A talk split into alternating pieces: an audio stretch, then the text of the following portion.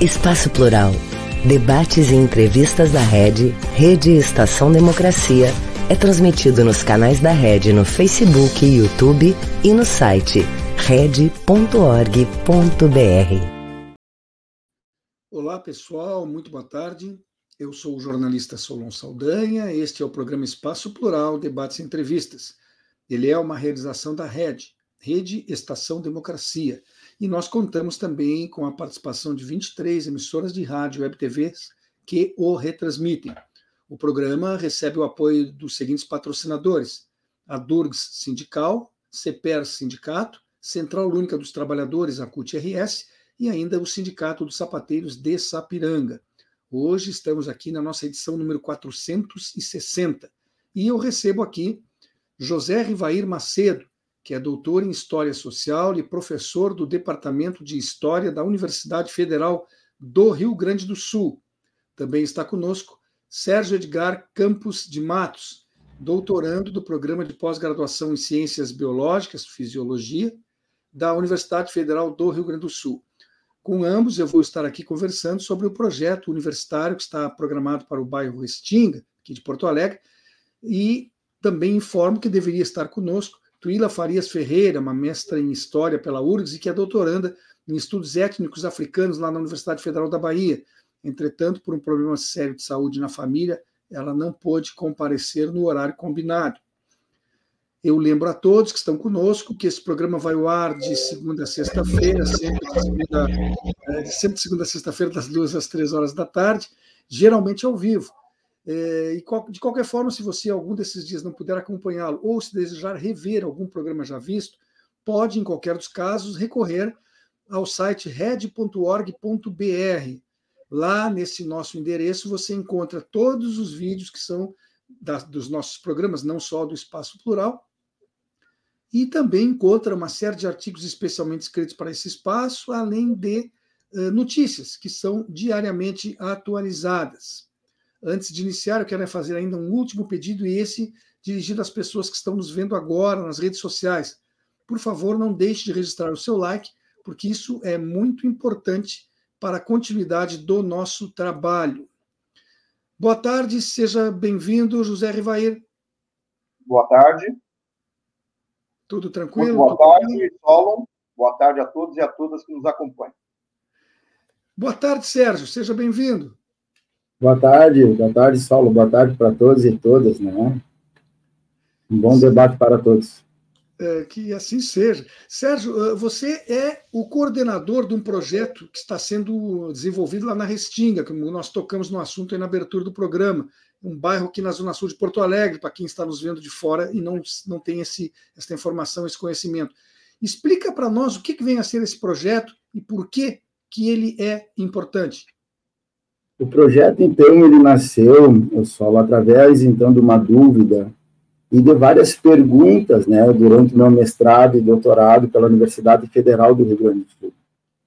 Então, eu sou professor uh, da escola estadual, né, antes de entrar mesmo no assunto, sou professor da escola estadual, trabalho com a parte, é, principalmente na minha linha de pesquisa, mestrado e doutorado, com câncer, né, e fiz vários estágios dentro de laboratórios e vi que nesses estágios tinha principalmente poucas pessoas, né, principalmente da nossa da nossa cor, né, a nossa cor, a nossa principalmente o nosso estado profissional na área da saúde. Né? Então, isso foi criando dúvidas. Durante o meu mestrado, no final do meu mestrado, então, uma professora e meu orientador, né, uh, começaram a criar dúvidas e perguntar um ponto muito importante. Sérgio, o que, que tu vai fazer pelos seus? O que, que tu pode criar? O que, que tu pode trazer depois de todo esse essa busca do conhecimento através de experimentos, estudando, dando aula, principalmente em escola estadual e principalmente agindo da, dentro da própria URGS. E essa criou uma dúvida dentro de mim. Depois, partindo para o doutorado, né, também outros professores uh, colocaram outra dúvida. Sérgio, uh, depois de ser bolsista da CAPES, tá, veio de novo, o que, que tu vai fazer pelos seus? Né?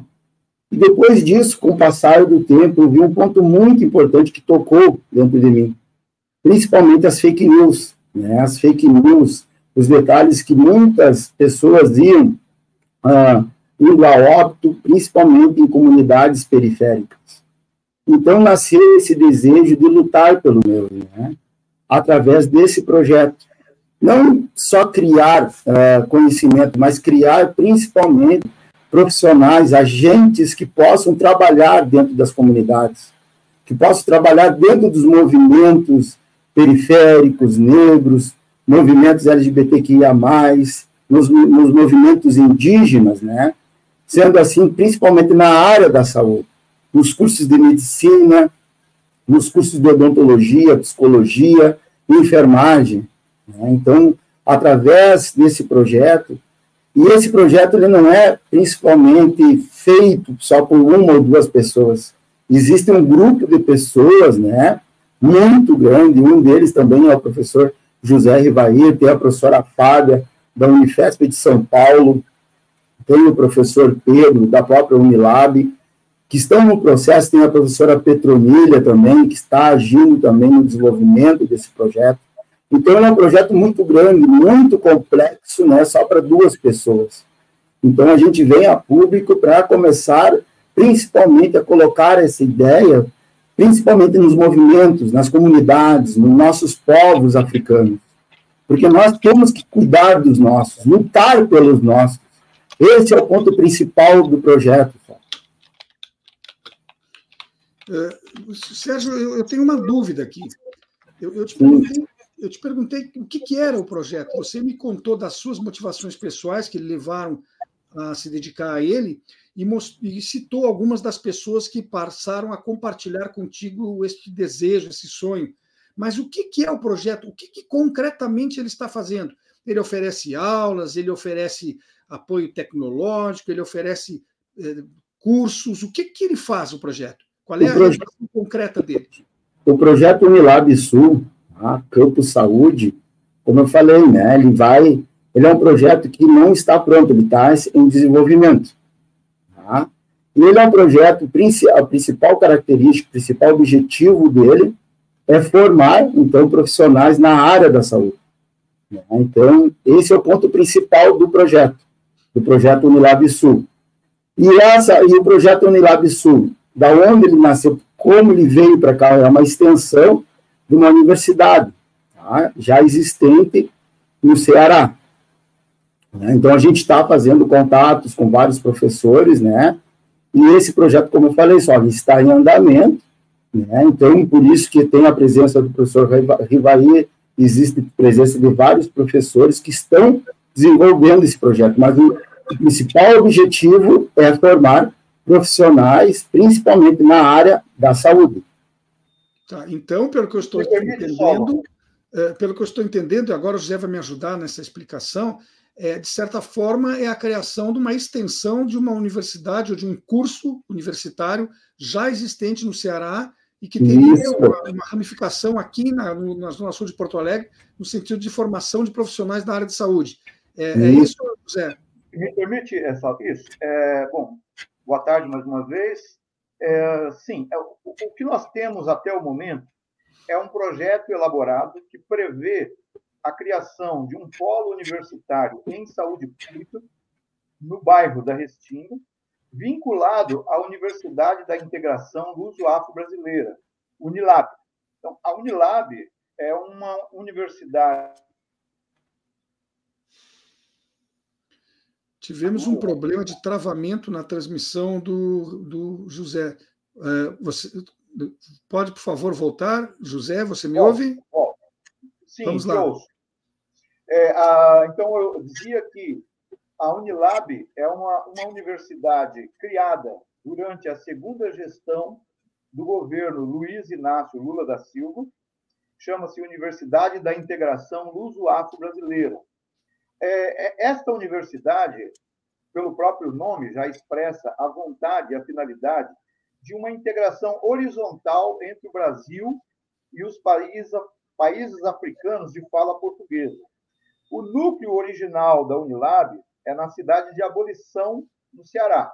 Entretanto, ela tem um campus é, na Bahia, o chamado Campus Malês, e através do projeto coordenado pelo professor Sérgio, a ideia é que se crie no bairro da Restinga um campus de, em saúde pública vinculado à universidade, a essa universidade. Quer dizer, portanto, que o que nós temos até o momento é uma proposta de criação dessa extensão da Unilab no bairro da Restinga. O momento é muito importante e nós agradecemos a possibilidade de estar aqui contigo, Solo, porque é, é, estamos justamente na fase de transformação do projeto numa realidade efetiva, que só acontecerá no momento em que o governo federal é, encontrar os meios para que essa negociação é, seja concretizada.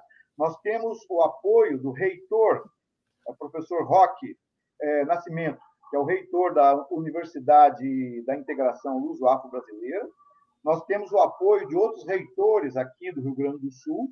Nós temos uma equipe bastante grande, como disse o professor Sérgio, que elaborou o projeto, e temos o total apoio da comunidade da Restinga.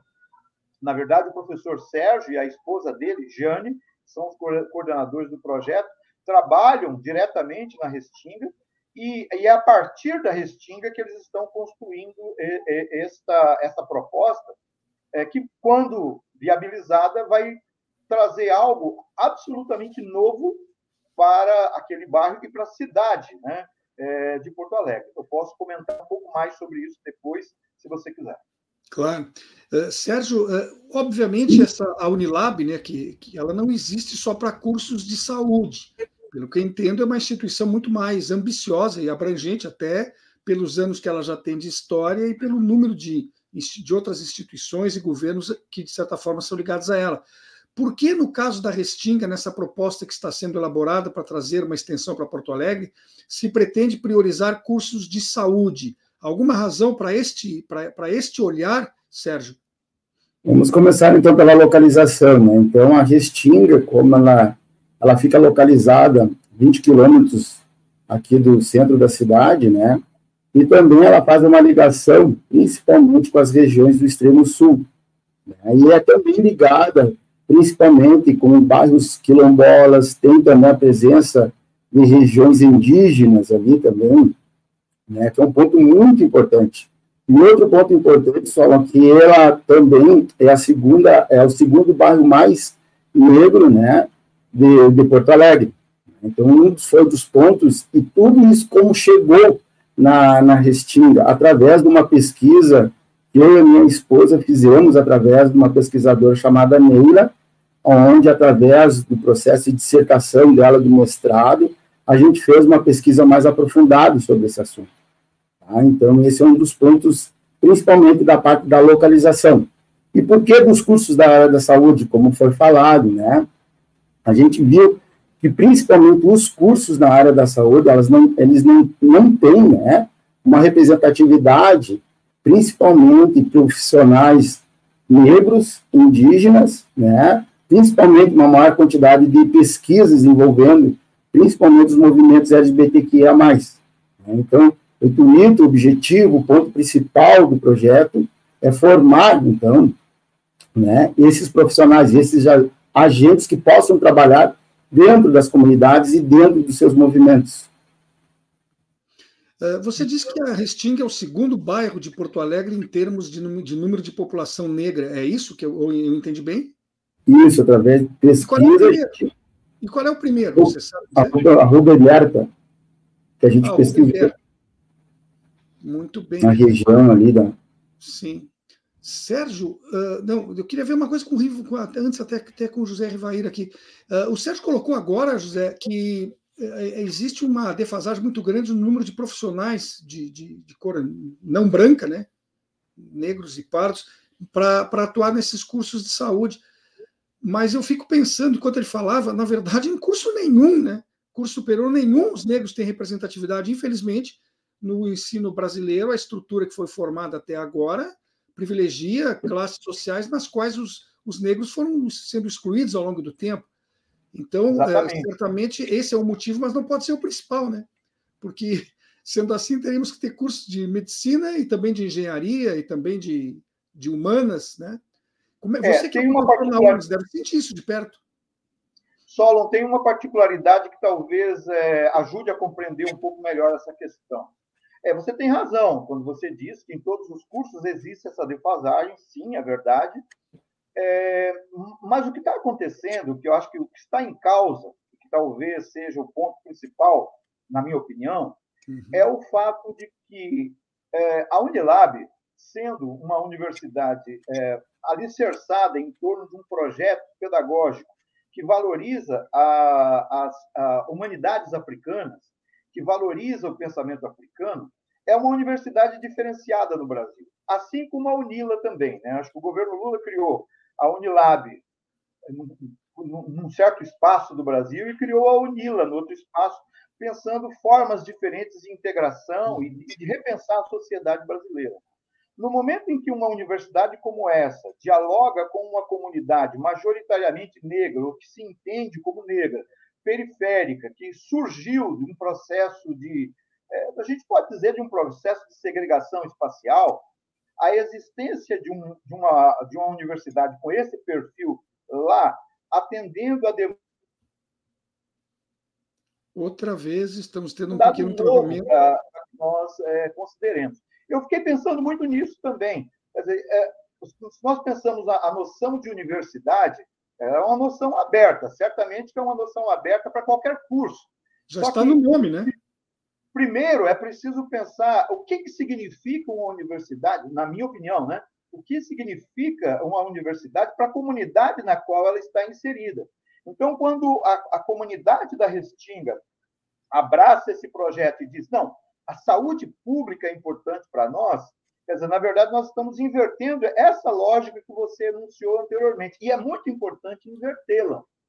Porque, é, veja, nós temos várias universidades no Rio Grande do Sul com cursos de medicina, nós temos.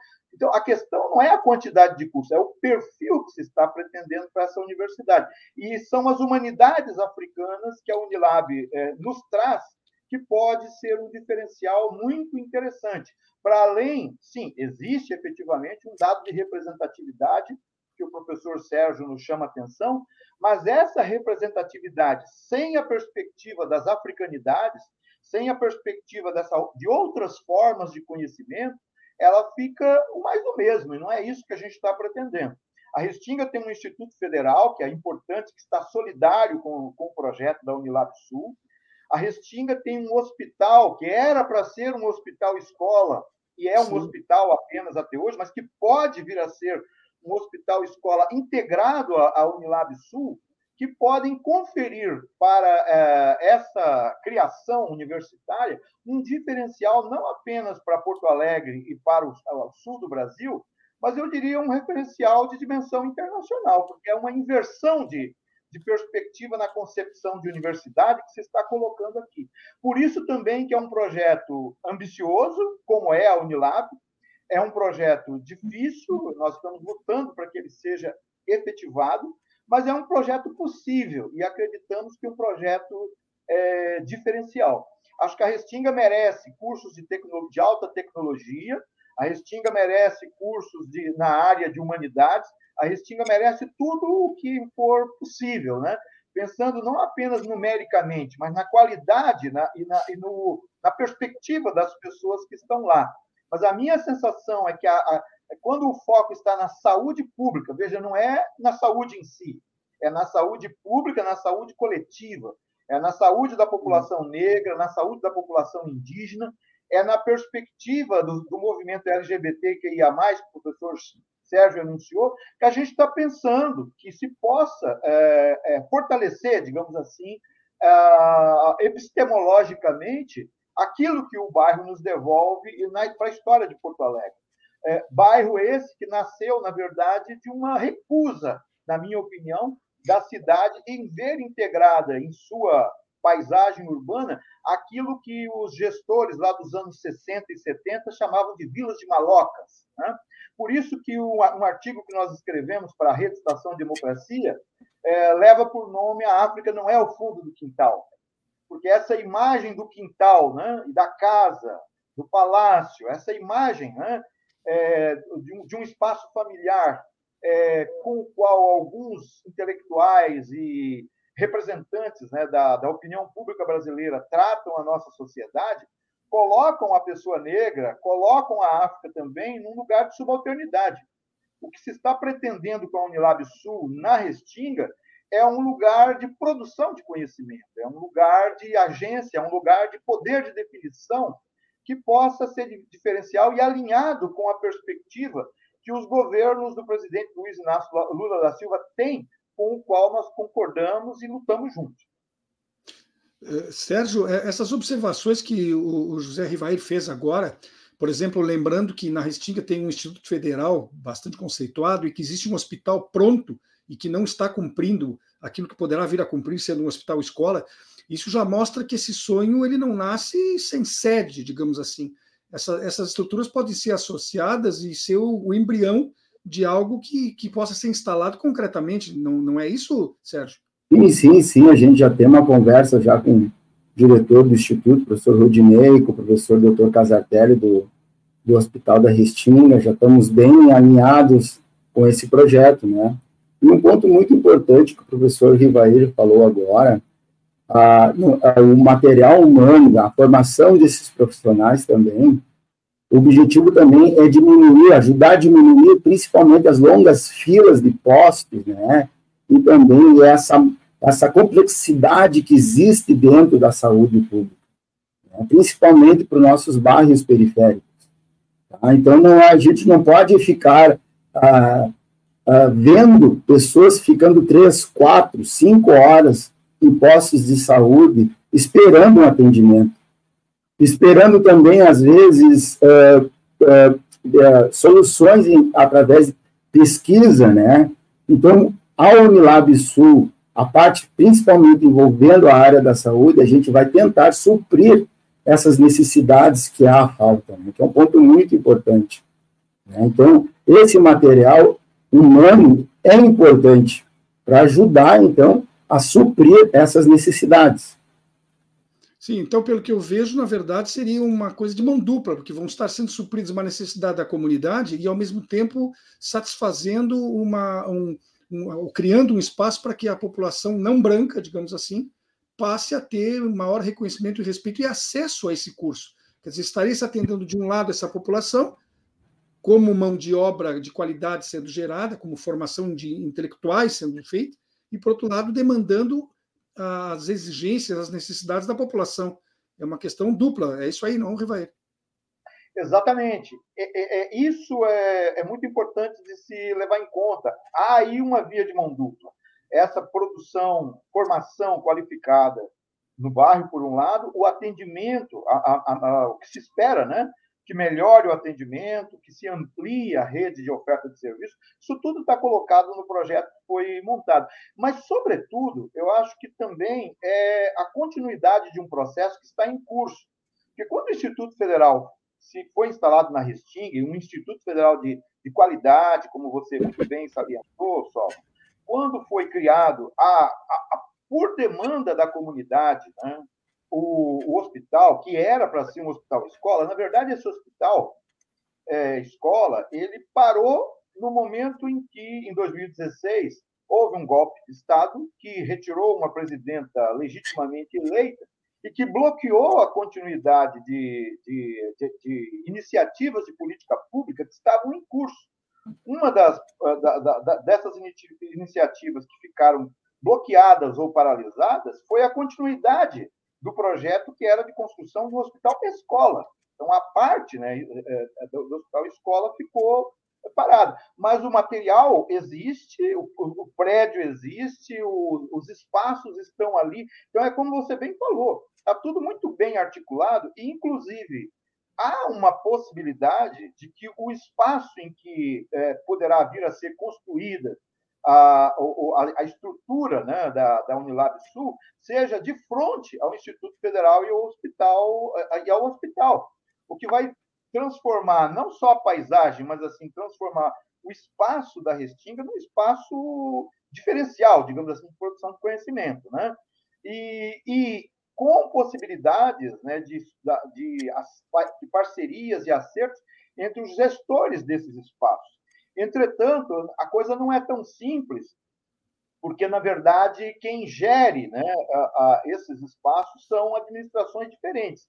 Então, aí há negociações que vão precisar ser levadas com a Prefeitura de Porto Alegre, outras com o, com o governo federal, e, sobretudo, que eu acredito que é o mais é, decisivo nesse momento, só, é a vontade política e a disposição política de representações parlamentares do Estado, em âmbito estadual e em âmbito federal, de é, se, solidarizar, se solidarizarem e apoiarem o projeto da Unilab Sul na, no encaminhamento dele junto a essas instâncias e nas negociações que se farão necessárias.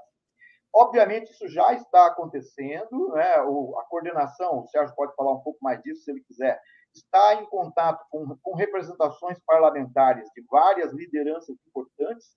Agora, no dia 4 de setembro, é importante que se destaque isso, vai haver uma audiência pública chamada pela deputada Laura Cito, da Frente Negra, né, da Frente Parlamentar Negra do Rio Grande do Sul, é, audiência pública essa que vai acontecer na própria Restinga, na comunidade, para essa discussão, que vai contar com a presença, entre outras pessoas, do reitor da Unilab, que vai estar na comunidade para essa discussão. Então, nós temos um quadro bastante propício né, para, um, um, para que esse projeto saia né, da fase em que ele está para os passos seguintes. Mas, para isso, nós vamos depender, além da compreensão da relevância social, do significado simbólico que tem a Unilab Sul, é, da viabilidade política que se poderá conceder a ela, por essa relevância que nós reconhecemos que ela tem, e, sobretudo, pelo respeito que devemos, na minha opinião, como servidores públicos, como agentes públicos, à comunidade da Restinga, que tem uma história diferencial. Né? sobre a qual podemos comentar um pouco, se for o caso, depois. Sérgio, ah, da maneira como foi posto agora pelo Rivair, se viesse a ser construído um terceiro prédio próximo do hospital e próximo do instituto, forma-se uh, informalmente um espaço de campus, né? Isso dá uma estrutura que, que, que já não é pouca. Mas de onde vão vir recursos financeiros necessários para a implementação desse projeto? Sim, então, é, a gente já está está fazendo articulações, né, com agentes políticos, né, como o professor já falou, né, nós temos a Laura Cito, nós temos também a Daiane dos Santos, tá, estamos também tendo a, a força da Maria do Rosário, tá, do, do deputado estadual Rádio, do vereador Olibone, todo esse processo, né, em conjuntura, em bloco, né, principalmente dessa união, para instalação dessa universidade, né, junto ao nosso governo, junto ao nosso presidente Lula, né, que ele tem um olhar bem uh, atento, principalmente nessas causas, né, do, desses movimentos africanos, movimentos mais os, próximos, os também os movimentos indígenas. Né, então, esse dinheiro, esse financiamento vai vir né, através dessa conjuntura, desse bloco político do governo federal. Uh, Pois não, pode completar. Só, só, complementar um, um, pouco as informações que o, que o Sérgio forneceu. Bom, nós temos, portanto, esses apoios explícitos, né, já, já declarados, dessas lideranças políticas que ele indicou, também do deputado Matheus Gomes. Em âmbito federal, nós conversamos com o deputado Alexandre Lindemeyer, né, que não só foi receptivo, mas como já conversou um pouco sobre o projeto no âmbito do Ministério da Educação. Então, nós tentamos, por vários caminhos, é, contatos com, essa, com esses agentes públicos, essas representações, porque efetivamente o que se trata é o que você é, é, é a pergunta que você fez: de onde virá a verba, né? De onde sairão os recursos para a criação de sua universidade? No âmbito federal, né? sendo uma universidade federal, a, a, a Unilab já existe, portanto, se trataria de uma extensão. Né? A gestão é pelo MEC e é pela, pelo, pela, pela, pela, pelo governo federal.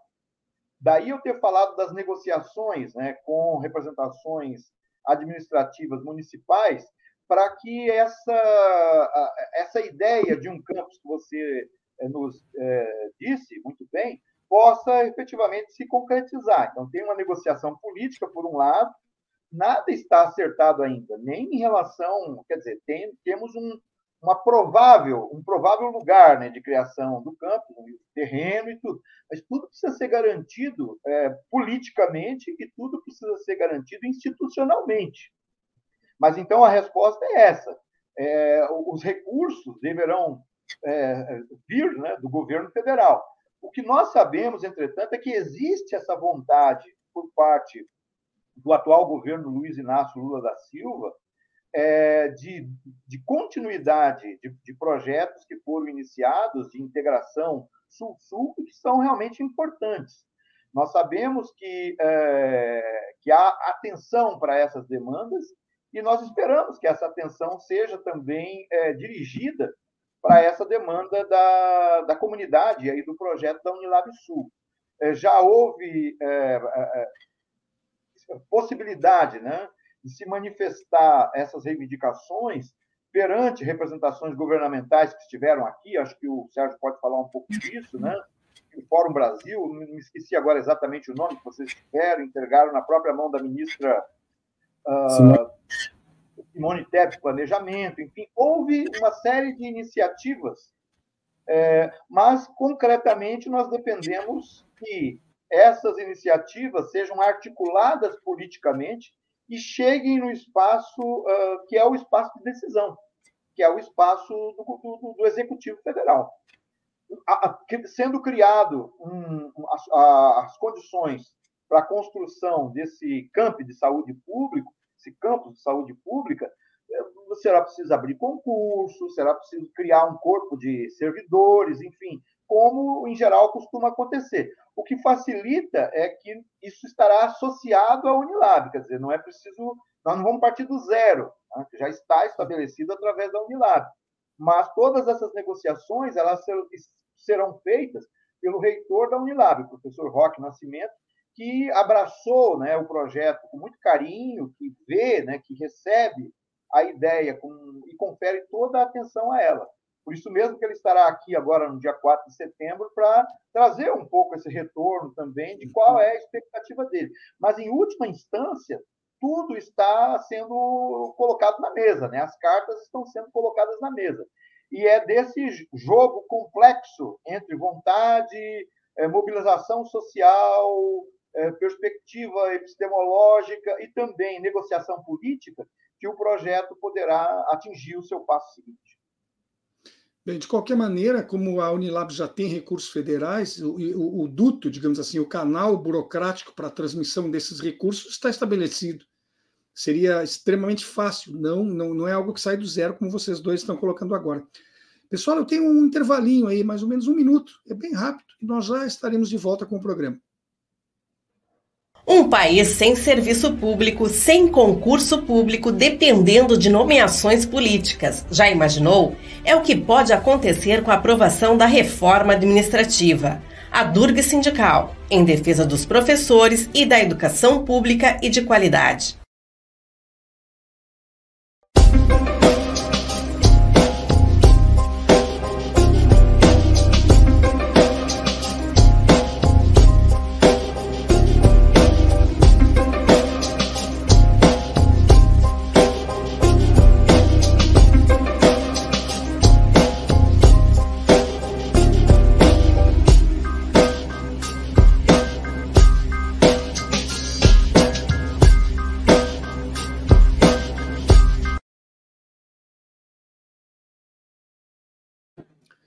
Voltamos com o programa Espaço Plural, Debates e Entrevistas. Ele é uma realização da Rede Estação Democracia e nós contamos com uma série de emissoras de rádio e TVs parceiras que o retransmitem.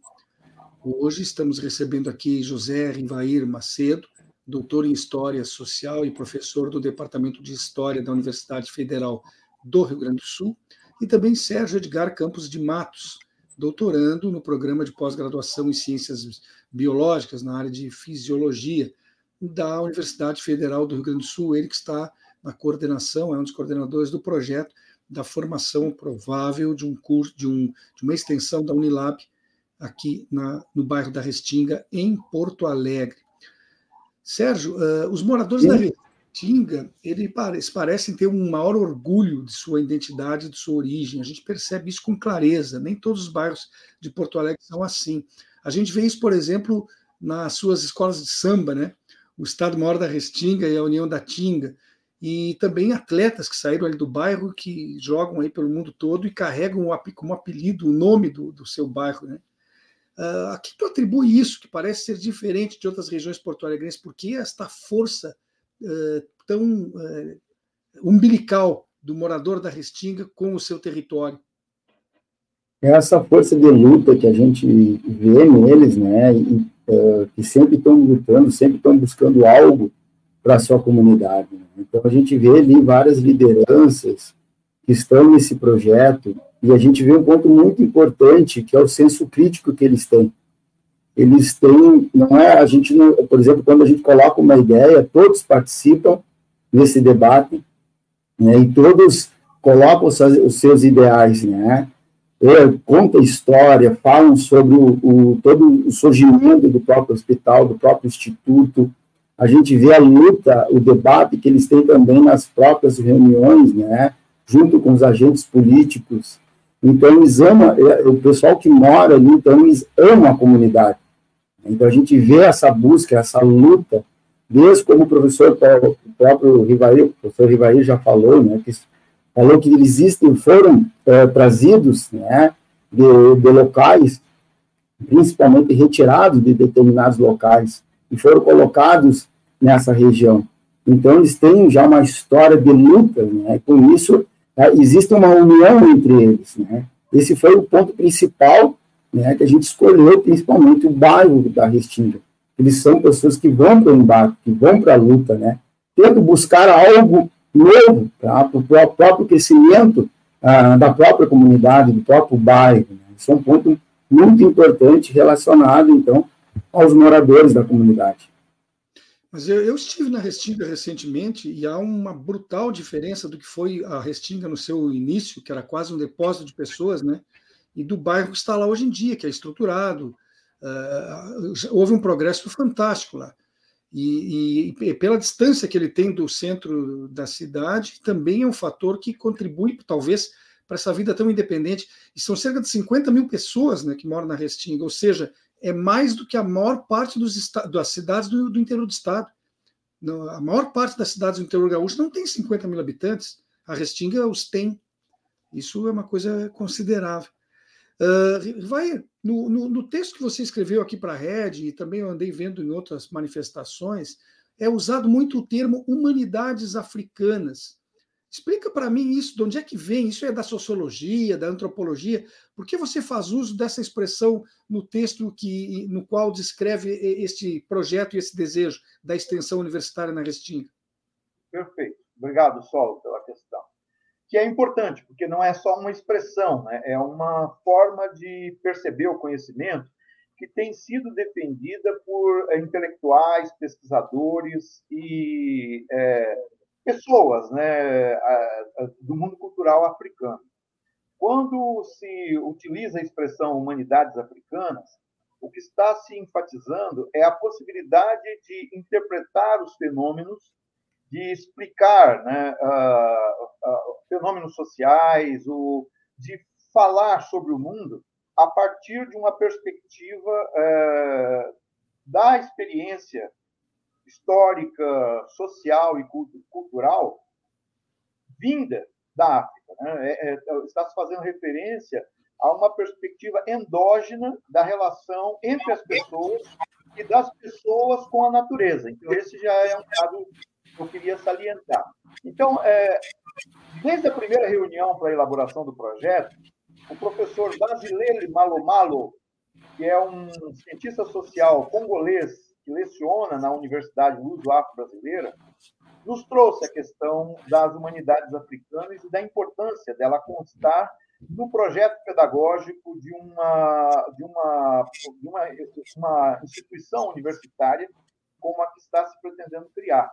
E é isso que vai explicar o que eu falei antes, de que, é, ao pensar a estruturação dos cursos na Unilab Sul, se, é, deverá ser considerado a perspectiva africana sobre sobre o equilíbrio né, entre a saúde e a doença, a relação e, a, e as explicações né, encontradas é, para a relação do ser humano com, com o cosmos, enfim. Existe uma perspectiva de humanidades africanas autocentrada, que a, que a Unilab, pelo menos em alguns cursos dela, valoriza. Mas essas humanidades africanas, elas não estão baseadas apenas numa ideia de tradição, né, de tradição africana. Elas estão baseadas também na contribuição que pensadores africanos ou afrodescendentes né, deram para o mundo no século XX. Ela está preocupada no quanto que nos currículos, no quanto que nas concepções de curso serão levadas em consideração o papel da África e da diáspora para o mundo contemporâneo. Então, é uma perspectiva que parte né, de, uma, de uma ideia de intersubjetivação. Existe um, um, filósofo, um importante filósofo em Moçambique chamado José Castiano. Ele escreveu um livro chamado Referenciais da Filosofia Africana, em que ele estuda, em primeiro lugar, como que os africanos, e por extensão seus descendentes, foram objetificados pela ciência e foram objetificados pela filosofia, né? foram sempre objeto de estudo e, sobretudo, objetos de desprezo, se pensarmos em termos da escravidão e do do que representou a escravidão. Mas nós podíamos estender também com o colonialismo, né? o que representou o colonialismo. Uma outra perspectiva que chama atenção é, é o dado da subjetivação. O quanto que, a partir de um certo momento, os africanos do continente da diáspora passaram a reivindicar discursos próprios, discursos que fizessem sentido para si mesmos em resposta, muitas vezes, a esses processos de discriminação de várias, de várias procedências que eu mencionei anteriormente. Mas existe um terceiro momento, e acho que é nesse que entra o debate que nós estamos tendo aqui, que é um momento a partir do qual, para além da subjetivação, para além da afirmação de ser africano, de um pensamento africano, ou de um pensamento negro, ou de um ser negro, se trata de buscar uma intersubjetivação. Isto é, é, o diálogo entre referências, códigos, o diálogo entre é, é, sentidos entre pessoas que compartilham de, de, de, de, códigos culturais comuns, entre pessoas que valorizam determinados aspectos que não, que não eram valorizados. Então, não dá para pensar as humanidades africanas desconsiderando o papel né, que a tradição teve no acúmulo de conhecimento. Agora, evidentemente que isso não é negar a ciência, mas é repensar a ciência numa perspectiva de diálogo. É o que propõe, por exemplo, um filósofo é, Costa Marfinês, chamado Paulin Ontongi, num livro chamado é, é, um livro sobre os saberes endógenos no continente africano, em que ele está propondo o tempo inteiro que a, que a tradição possa ser tomada em diálogo com a ciência ocidental, com outros saberes, mas desse diálogo produzindo conhecimentos novos. É isso, portanto, que eu estou pensando em humanidades africanas. É, e uma outra referência importante para isso é um cientista social nigeriano chamado Toyin Falola. Ele tem uma conferência fantástica em que ele fala, em que ele chama Provincializar a Europa, Reformar as Ciências Sociais na África, em que ele está falando no quanto que reformar as ciências sociais na África significa recuperar as humanidades africanas em todas as dimensões, e não apenas nas ciências sociais e na história, mas também nos cursos de tecnologia, mas também, aqui no caso, nos cursos de medicina. Esse dado, né, eu acho que ele pode ser muito importante para equilibrar um pouco o peso do eurocentrismo, que sempre foi muito grande na nossa formação de uma sociedade brasileira colonizada, que, de qualquer maneira, nós fomos e continuamos sendo ainda.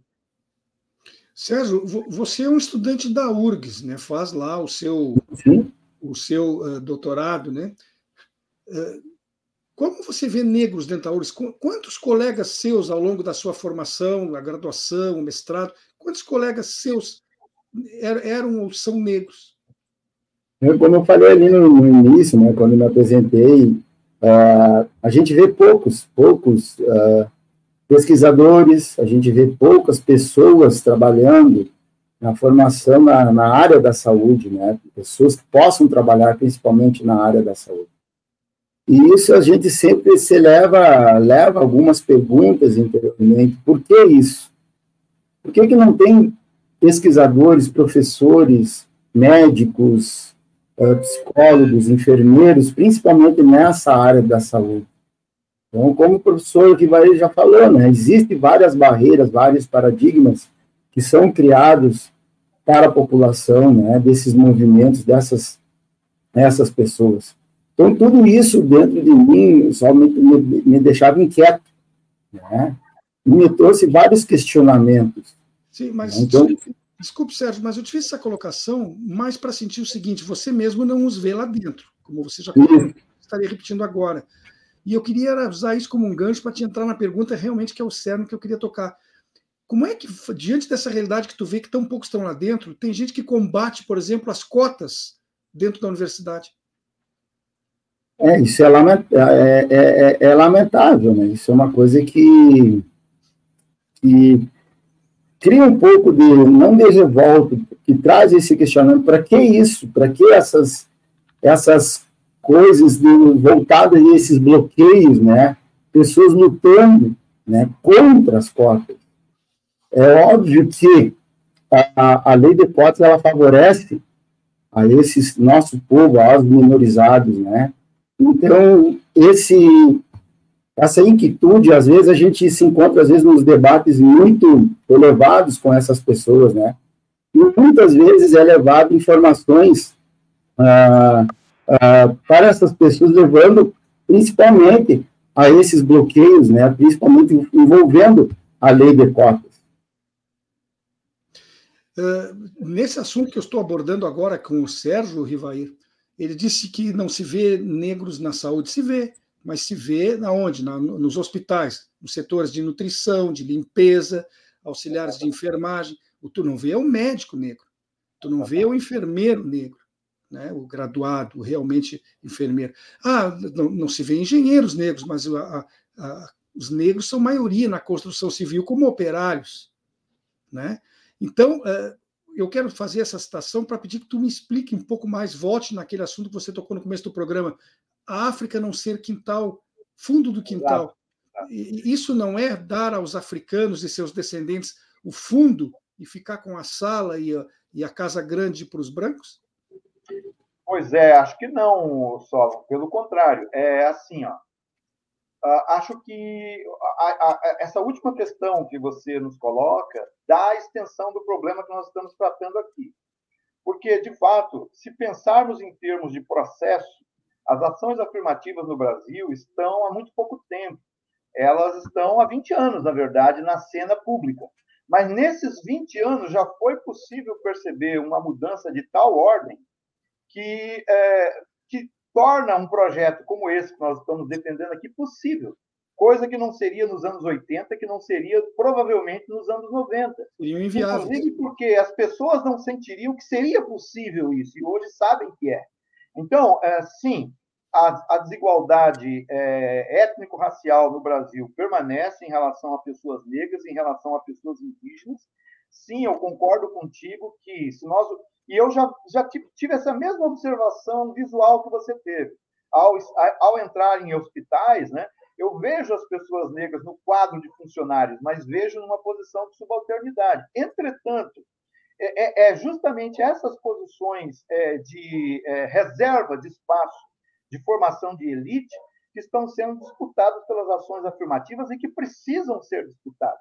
E que serão, porque a, a, a lei de cotas foi é, foi, foi é, como é que eu vou dizer, é, passou novamente pelo Congresso há poucas semanas, quer dizer, foi ratificada, digamos assim, né? foi atualizada, o que é muito é, importante. Isso, isso, estava previsto no texto original, né? Não vão se resolver em décadas só. Só que tem um detalhe: nós precisamos entender que os projetos de ações afirmativas não visam afirmar apenas as pessoas negras e indígenas visam afirmar a sociedade brasileira, porque enquanto a sociedade brasileira não contar com o que as pessoas negras, indígenas, trans, é, LGBTs têm de melhor a oferecer, a nossa sociedade não alcançará o lugar que ela pretende no cenário mundial.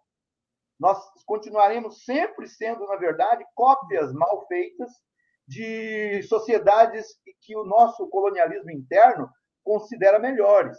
Então, eu acho que sim, há muito o que caminhar, certamente, com as ações afirmativas, mas em 20 anos, acho que houve uma sinalização muito importante de mudança estrutural na sociedade, e eu posso dizer a você com certa tranquilidade de que o retrocesso político observado no Brasil de 2016 para cá também tem que ver com essa transformação estrutural que está em curso, mas que não tem volta, porque é uma transformação estrutural. E nós devemos nos sentir contentes de estar participando dela, porque é pelo bem do Brasil todo, é pelo bem de toda a sociedade. E, no fundo, é, no fundo, o quintal né, é o Brasil diante do mundo, enquanto ele se vê nessa posição também, porque ele está reproduzindo essa, essa mesma ideia que ele atribui para as pessoas negras, que a, essa frase surgiu do Silvio Romero, né, num texto que ele escreveu lá em 1888, um livro chamado Formação da Literatura Brasileira, em que ele dizia assim: nós temos que estudar os negros porque nós os temos ainda em nosso quintal, enquanto nós temos os índios nas nossas florestas e os europeus em nossos salões. Então, essa ideia de um está no salão, outro está na floresta, outro está no quintal, vem de um discurso racista brasileiro mas que é um discurso é, de inferioridade racial do Brasil perto de, outros, de outras nações. Então, o que nós temos que pensar é que a, a, as questões raciais e étnicas, elas não são uma questão identitária apenas. Elas são uma questão de justiça social e de também de fortalecimento político da sociedade como um todo. Porque enquanto todo o peso ficar nas pessoas negras ter que lutar por elas próprias, Fica parecendo, portanto, que, que, que, que, a segregação racial que esteve na origem do bairro Restinga continua. A Restinga nunca foi o fundo de quintal. Na verdade, nós temos um sambista, tivemos, né, lamentavelmente morreu, Bedeu, né, aqui no Rio Grande do Sul, teve uma, uma música dele de 1983 chamada África é o fundo do quintal. A música diz isso. No batizado na casa de Truvão, tinha cachaça, coisa boa não faltou, e a rapaziada, assim, com a cabeça nas mais altas nuvens, cantava um blue, põe um samba aí. E foi aí que eu percebi que a África é o fundo de quintal. Então, no momento quando ele coloca isso, ele está contrapondo essa imagem do fundo do quintal com essa ideia de você estar tá pensando um, um blue, um soul, alguma coisa mais sofisticada de fora, quando nós temos algo de muito bom aqui dentro. Então, a Restinga nunca foi fundo de quintal, embora o lugar escolhido para ela tivesse essa, é, é, essa conotação inicial. Mas ela nunca foi porque as pessoas que foram levadas para lá é, não apenas reagiram, mas elas sempre tiveram agência e protagonismo. Imagina essas pessoas com seus filhos, com seus descendentes, produzindo conhecimento, produzindo conhecimento em saúde pública e outros espaços também. É essa sociedade que nós sonhamos, é essa perspectiva abrangente, aberta, de justiça social, de equidade, efetivamente, que nós temos. Mas se nós estamos pretendendo a equidade, nós temos que pensar de uma outra forma a igualdade. A igualdade reconhecendo é, justamente aqueles que precisam mais de oportunidade para que possam mostrar o que realmente tem a oferecer. E é isso que a, a universidade proporciona, porque nós sabemos que, em termos de acúmulo de poder, é, que, em termos de, é, de ascensão social, que, em termos, enfim, de reconhecimento, ou você tem um capital é, econômico, ou um capital cultural ou familiar, ou você adquire conhecimento. E esse conhecimento, evidentemente, ele está dado na vida. Mas o, conhecimento formal, que é concentrado nos espaços escolares inclusive nos espaços universitários. Repare, sempre o, ensino brasileiro está em crise, mas a universidade nunca está em crise. Por quê? Porque aí o X, né, é, esse, é, essa desigualdade do acesso ao conhecimento está estabelecido. A universidade no Brasil sempre foi pensada para um grupo pequeno, que é o grupo que vai pensar e dirigir a sociedade.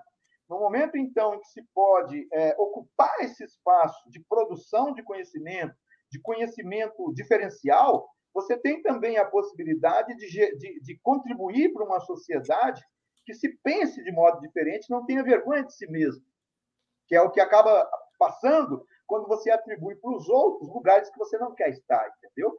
Então, acho que é um pouco isso que está colocado em termos de, é, de projeto que está sendo lançado aqui. Não é um prédio que está sendo pretendido apenas não são funcionários apenas que estão sendo pensados, é um projeto de sociedade diferente, de um projeto de humanidade diferente. E esse projeto de humanidade diferente, a Restinga tem muito a nos ensinar e nós temos muito a, a aprender com ela e com todos os outros bairros, com todos os outros espaços de Porto Alegre, que são fantásticos também. Você falou agora do Bedeu. Coincidentemente, eu estou escrevendo um texto sobre ele, um dos textos que eu estou produzindo para o meu blog, que é virtualidades.blog. O nome de Bedeu era Jorge Moacir da Silva. Ele foi criado aqui na Ilhota, em Porto Alegre, que é o lugar ali onde fica o bairro da Azen hoje em dia. Esse ponto era um reduto de samba aqui na capital gaúcha. E a formação musical dele não só era ligada ao samba, como também ao rock. Depois ele foi para a cidade de São Paulo e lá se tornou uma das figuras mais importantes do samba brasileiro. As pessoas não sabem disso, é, ficam achando que sambista é só carioca. Tivemos Exato. muitos sambistas de alta qualidade, como o caso de Bedeu, aqui de Porto Alegre. Vou, em breve, meus leitores aí vão ter esse texto no, no, no virtualidades.blog. Sérgio, falando em representatividade, nós tivemos um negro presidente da Fundação Palmares, agora nos últimos anos, que conseguia a proeza de trabalhar contra os interesses do seu povo, inclusive desrespeitando a biografia do pai dele, que era um ativista de causas da negritude muito importante na história brasileira. Como é que se pode combater essa lavagem cerebral, Sérgio? Um ponto muito boa pergunta, Saulo. Através do conhecimento, né? Através do estudo, através da pesquisa, do debate, principalmente do senso crítico, né? A gente se reconhecer, primeira coisa, a gente tem que se conhecer interiormente, né? E também buscar esse conhecimento. Né? Então, não, não vir pessoas, né, colocar, impor uma ideia. É isso que é importante, que eu sempre falo para o meu filho e para minha filha, que são negros, né, e até a nossa, a minha esposa, a gente debate muito isso em casa a busca do conhecimento, a gente quebra correntes. Então, a gente não pode ficar parado, estagnado, né, ou aceitando né, uh, uh, críticas, ou aceitando uh, pessoas que vão impor a sua ideia. Isso é lamentável, né, só Isso é uma coisa assim que fica vai ficar vai ficar na história, né? De, de que a gente às vezes assim eu não eu não consigo entender.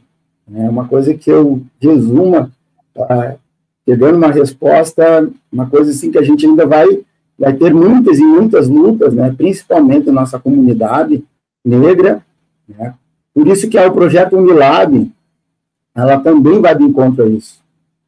Principalmente o nosso povo africano, buscando conhecimento, criando senso crítico.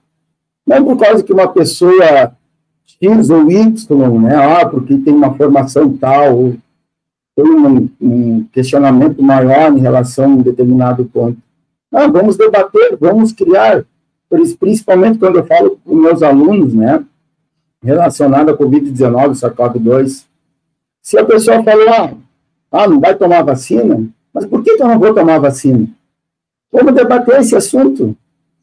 Só por causa que tu é médico, que tu é advogado, ou isso, que não, vamos debater, vamos trazer para o debate. Não aceitar aquilo.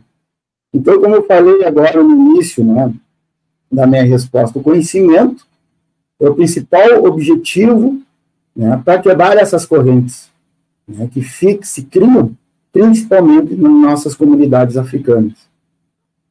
E a defesa desse conhecimento pode passar substancialmente por a obtenção dessa extensão da Unilab aqui no bairro da Restinga. Nós vamos estar torcendo por isso com certeza. O nosso tempo se foi, eu tinha até aqui umas perguntas para fazer para o Rivair, aproveitando todo o conhecimento que ele tem em história, mas com certeza vai ficar para outra oportunidade. Eu ia lembrar a ele e aos nossos ouvintes que o Brasil só teve ao longo de todo o tempo um único presidente pardo e jamais um negro.